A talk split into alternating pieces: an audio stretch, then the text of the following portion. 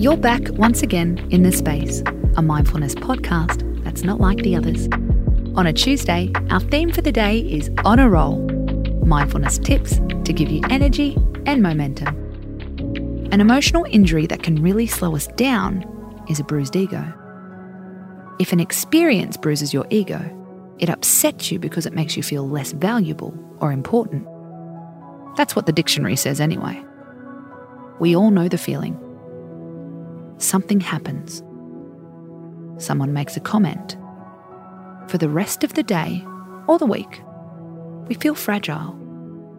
We can't stop thinking about it. We poke our bruise to test it. Nope, still not over it. A bruised ego can take a long time to get over.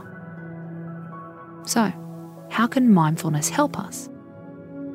Tip 1 Look at the before and after. Before this incident happened, how did you feel about yourself?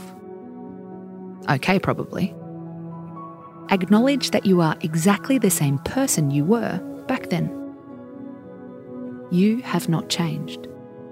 You are the same person. One incident cannot change your worth or your value.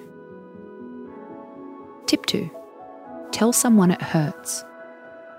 When you stub your toe, swearing about it does seem to help. The same applies to your bruised ego.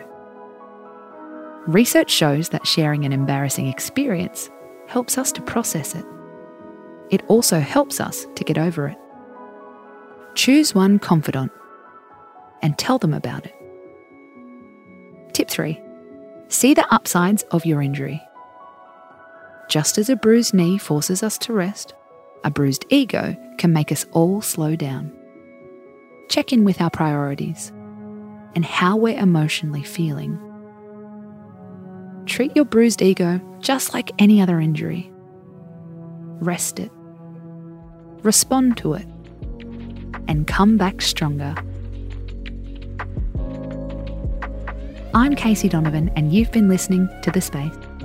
Come back tomorrow for another mood boosting episode How to Make Stress Your Best Mate. Until then, space out.